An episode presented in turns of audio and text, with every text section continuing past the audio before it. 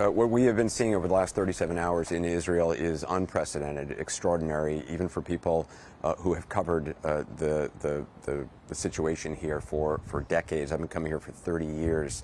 I've never seen anything like the security situation uh, that we have seen over the last 37 hours. There are a lot of people waiting and wondering what the night will bring, but there are offensive military operations going on by Israel right now. Uh, there are a number of sites along the border where we believe there is still uh, fighting going on on the ground. Um, the security situation here is very fluid.